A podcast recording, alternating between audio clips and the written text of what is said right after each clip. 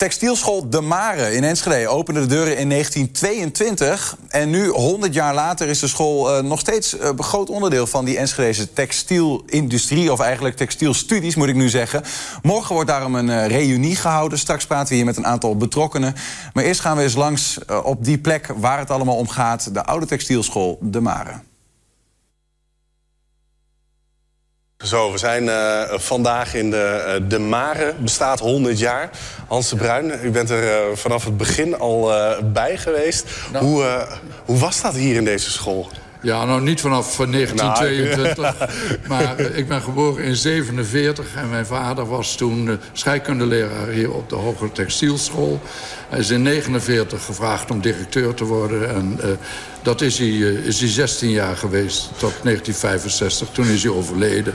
Dus ja. mijn, mijn jeugdjaren uh, heb, heb, ik hier heel veel voetstappen neergezet. Ja, en, en, als je dan aan de, de Mare denkt... wat is dan een van de eerste dingen die, die, die bij je opkomt? Nou, als ik het gebouw binnenkom, had het altijd een speciale geur... En die geur heeft het nog steeds een klein beetje. Ja. Dus op de een of andere manier is die textielgeur is, is blijven bestaan. Ja. En natuurlijk uh, naast de geur ook de kleur. De groene kleur, die zit in je geheugen gebeiteld. Als je hier zo terug bent, morgen is de reunie. Wat, wat verwacht u daarvan? Veel oud bekende gezichten? Ja, ik heb zelf niet op de Hoge Textielschool gezeten... maar mijn vrouw ja. wel, ja. Marianne. Dus ik heb hier toch ook mede door haar heel veel mensen leren kennen en ontmoeten. En ik kende de oud-docenten kende ik natuurlijk ook. Het gebouw met alle machines en de stokers aan het eind van het gebouw. Die waren altijd helemaal zwart. Dat maakte dus grote indruk natuurlijk altijd op je. Uh, maar die machines en die machinerieën... ja, dat beeld vergeet ik natuurlijk nooit meer. In het verleden was textiel natuurlijk vrij groot hier in Enschede. Ja. Je hebt dus hier een, een, mooie school in een oud pand. Ja. Uh, hoe is dat eigenlijk om hier soms rond te lopen... aangezien je in een stukje geschiedenis van Enschede ook rondloopt? Ja, het is natuurlijk heel sfeervol. Ik vind wel, als je kijkt naar andere, de andere gebouwen die we hebben... maar ook in het algemeen in Nederland... is dit natuurlijk wel een heel erg mooi gebouw.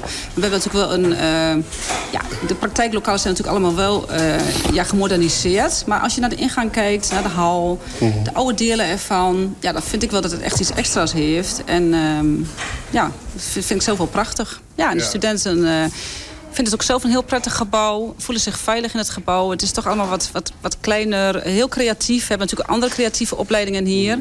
Dus dat spreekt ook heel veel studenten uh, aan. Ja, morgen reunie. Ja. Ben je erbij? Ja, zeker ben ik erbij. Ja? ja wat. Wat, wat verwacht jij ervan? Nou, wat verwacht ik ervan? Ik denk hele enthousiaste verhalen. Ook van mensen die hier vroeger op school hebben gezeten. En um, ook dat ze zien hoe het nu veranderd is. Het is natuurlijk wel heel erg veranderd. Mm. Behalve echt vooral de ingang. En um, ja, gewoon hele leuke gesprekken. Uh, onze docenten zijn er natuurlijk, uh, de meeste docenten zijn erbij. Uh, kijken van ja, studenten die hier vroeg op school hebben gezeten. En ja, het lijkt me gewoon heel erg leuk. Ja, dat morgen dus, die reunie. Bijzonder. Um, we praten nog even door aan deze tafel. We zagen hem net al voorbij komen. Hans de Bruin, zoon van een oud-directeur van uh, de Mare. Um, naast hem Marianne Rozen, de vrouw van, maar zelf ook oud-studenten. Ja. Um, en Willem Habers, uh, projectleider van 100 jaar de Mare. Vind ik een mooie naam, projectleider. Ja.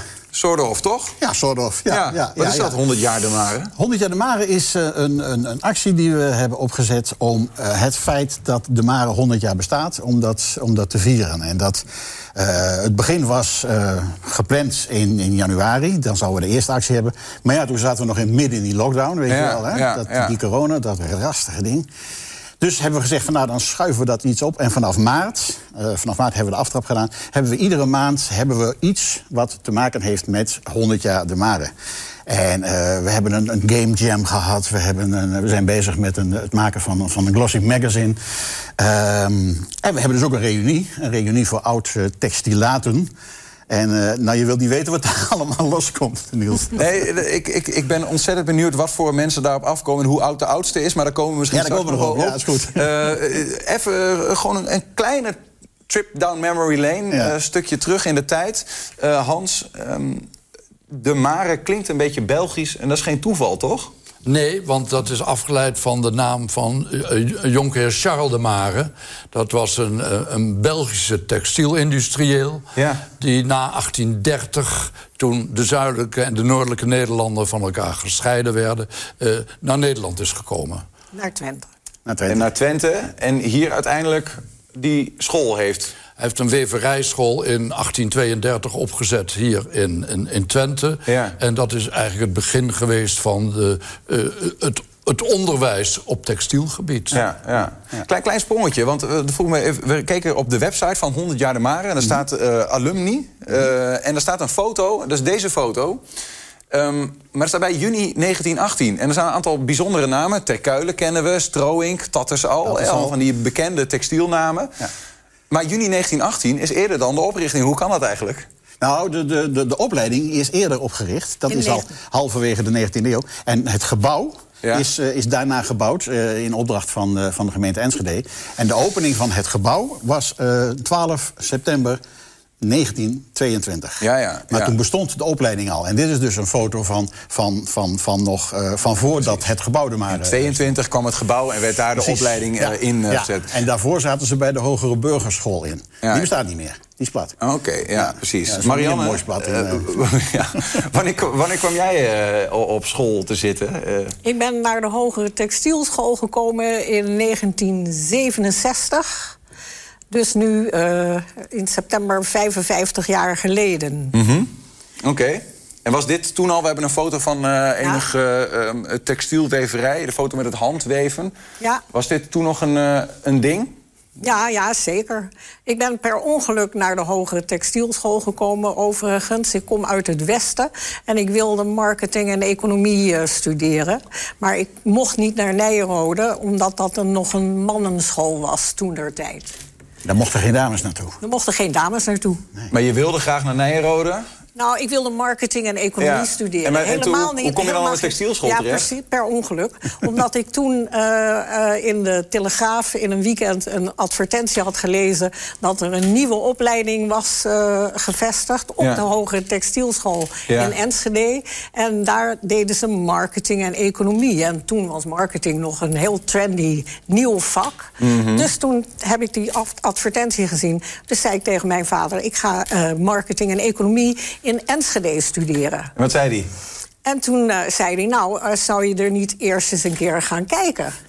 En eh, dus toen, en, maar ik, ik, had, ik had het heel druk. Ik had een vriendje en allerlei dingen te doen. Kijk is niet nodig. Dus ik zei, nee, nee, nee, ik ga dit doen. Toen moest ik nog een heel technische test bij Berenschot in Amsterdam doen. Maar daar ben ik gelukkig voor geslaagd. En eh, toen kreeg ik via de opleiding dus eh, een studentenkamer hier in eh, Enschede aan de boulevard. Ben met mijn vriendje op vakantie gegaan. En de eerste dag dat ik dus moest gaan studeren in Enschede...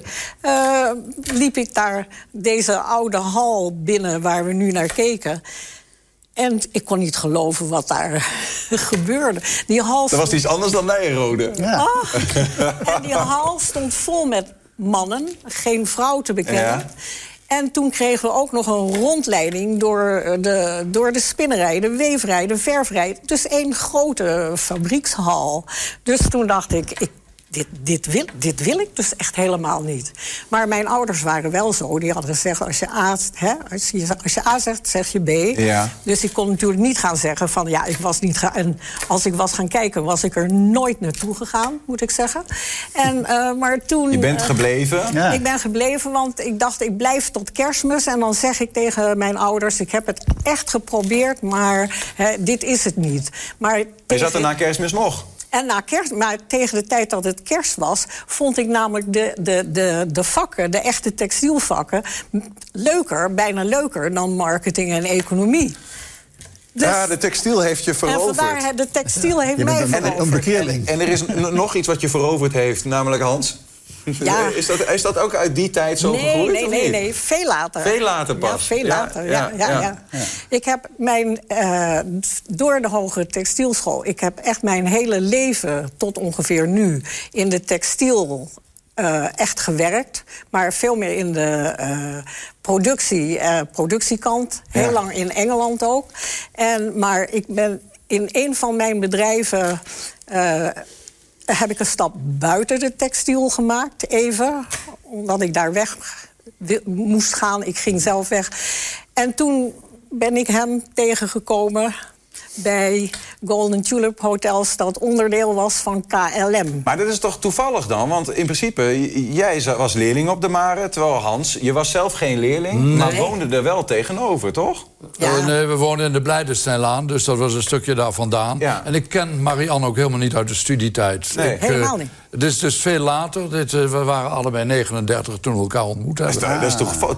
Dat is, ja, toeval bestaat niet, zeggen ze dan toch bijna. Dat is Uit deze, uit deze tijd, uit deze tijd Ja. heb ik hem ontmoet. Hier, dit is een artikel wat over jou gaat. In Oude Water. Titel Noem mij maar textielingenieur. Hier, ja. ja. Want Ehm, dat ben ik ook echt geworden, namelijk. wat is dat, eh, kort gezegd? Textielingenieur. Ik ben echt eh, een, een technicus. Hè. Ik ben geen eh, designer, fashion, whatever, whatever. Ik ben Ja. een textielingenieur. Ma- marketing, communicatie. Ja, heb ik er heel erg bij gedaan. Ook nog De erbij wel. combinatie was, Ja. was namelijk geweldig. Eh, Hans, eh, eh, zoon van eh, een van de directeuren destijds. Ehm, eh, hoe was dat? Was dat een aanzienlijk... eh, weet je, had je daar aanzien van? Dat weet ik niet, daar was je eigenlijk niet zo mee bezig. Nee? Nee, maar alles ging, ging wat wel vanzelf en, en, en, en makkelijk. Maar het leuke was dat ik de school binnenliep. Ik kon elk moment de school in en uitlopen. En dat deed je als kind natuurlijk. Ja. Want ik zat op de Prinsenschool. Dat was vlak bij de, eh, bij de Hoge Textielschool. Ja, in de Prinsenstraat. De- ja, in de Prinsenstraat. Dus daar, ik liep daar eh, heel makkelijk in en uit. En je kende natuurlijk alle leraren. En het was natuurlijk best spannend om tussen, als kind tussen al die eh, weefgetouwen en dingen door te lopen. Ja. Maar het spannendste vond ik eigenlijk altijd de stoker. Helemaal achter in het gebouw. Altijd zwarte handen, zwart gezicht. Want toen werd er nog met kolen gestookt. En daar gingen we graag naartoe. En dat was een grote man, een grote sterke man. Maar goed, dat was als kind Ja. natuurlijk veel indrukwekkender dan al, al die andere dingen. Je, je, je vader heeft een bijzondere rol gespeeld bij de Mare. Ja. Eh, de- na, vlak na de Tweede Wereldoorlog werd hij directeur. Ja, in 49 is hij directeur geworden. Wat ja. heeft hij betekend voor de Mare? Ik denk dat hij hele transitie heeft eh, verzorgd van de opzet van een commercieel-economische opleiding, die er niet bestond. Het was heel technisch gericht en hij heeft het eigenlijk veel ruimer eh, eh, opgezet en daardoor ook leerkrachten aangetrokken die ook in die commercie zaten. In, eh, Tot eh, wanneer is hij directeur geweest? 49 tot 65, toen is hij overleden. Ja, oké. maar 65 was wel een beetje rond de tijd dat de textielindustrie teloor ging. Dat was dus ook een van de dingen die hij ook eh, met een aantal mensen wel, wel besprak. Dat het een groot probleem was over de toekomst van het textiel. En omdat de meeste textielfabrieken onvoldoende zich aanpasten aan de veranderde omstandigheden. Ja. En nou, dat zag je ook dat in die jaren. Ja, uiteindelijk is dan de, de, de, de KNTU, de Koninklijke Nederlandse Textielunie, is daaruit voortgekomen. Ja. En daar had hij ook heel veel contact mee met, met, met, eh, met al die mensen. Eh, maar het was. eh, ja, en hij wilde ook altijd de samenwerking met de Universiteit Twente wilde die vormgeven. Want die kwam in 64 ook naar, eh, naar Nederland. En, eh, of Twente, naar, naar Naar Enschede, naar ja. Twente. Ja, ja. En eh, ja, dat heeft hij niet meer viert ook zijn 60-jarige bestaan Ja. toevallig Ja. dit Ja, jaar. hè? Dus dat, is ook wel weer, dat heeft hij niet meer eh, zelf Heeft mee maken. kunnen maken. Ehm, eh, ik wil nog ook even naar het gebouw zelf. We hebben een foto van, hè, Hmm. om even te laten zien. Voor foto van vroeger, eh, zoals die eh, erbij stond. Nou, hij lijkt er nu, hebben we ook een foto van eh, ongeveer eh, het, eh, hetzelfde. Wel heel karakteristiek, hè, zo Willem. Ja, ja, ja, hele karakteristiek, eh, karakteristieke bouw. Het is ook wel grappig, het is niet precies bekend wie het heeft ontworpen. Dat is nog steeds onduidelijk. Eh, er, is een, een, eh, eh, een architect eh, eh, en die heeft het waarschijnlijk ontworpen, maar het is een, eh, gemaakt in opdracht van de gemeente Enschede. Dus die, was, die was ook aandeelhouder. En dus alle, alle bouwtekeningen zijn getekend door het hoofd van de, van de technische dienst van de gemeente. Dus dat is nog steeds een beetje onder eh, historici een beetje een twistpunt. Dat is wel heel grappig. Maar je ziet wel, het is een hele, hele karakteristieke bouw. Het is echt die, die klassieke, eh, ja, het is de, de, de Amsterdamse school geloof ik. Nee, het is de, de Delftse school is het. Dat, dat weet jij dan, Ja, Willem. ja. Maar in ieder geval heeft het een bepaalde soort van magie ook, hè, als je Ja, ernaar kijkt. ja. Het zou de film gewoon zo kunnen komen. Over Ja. magie gesproken. Ja.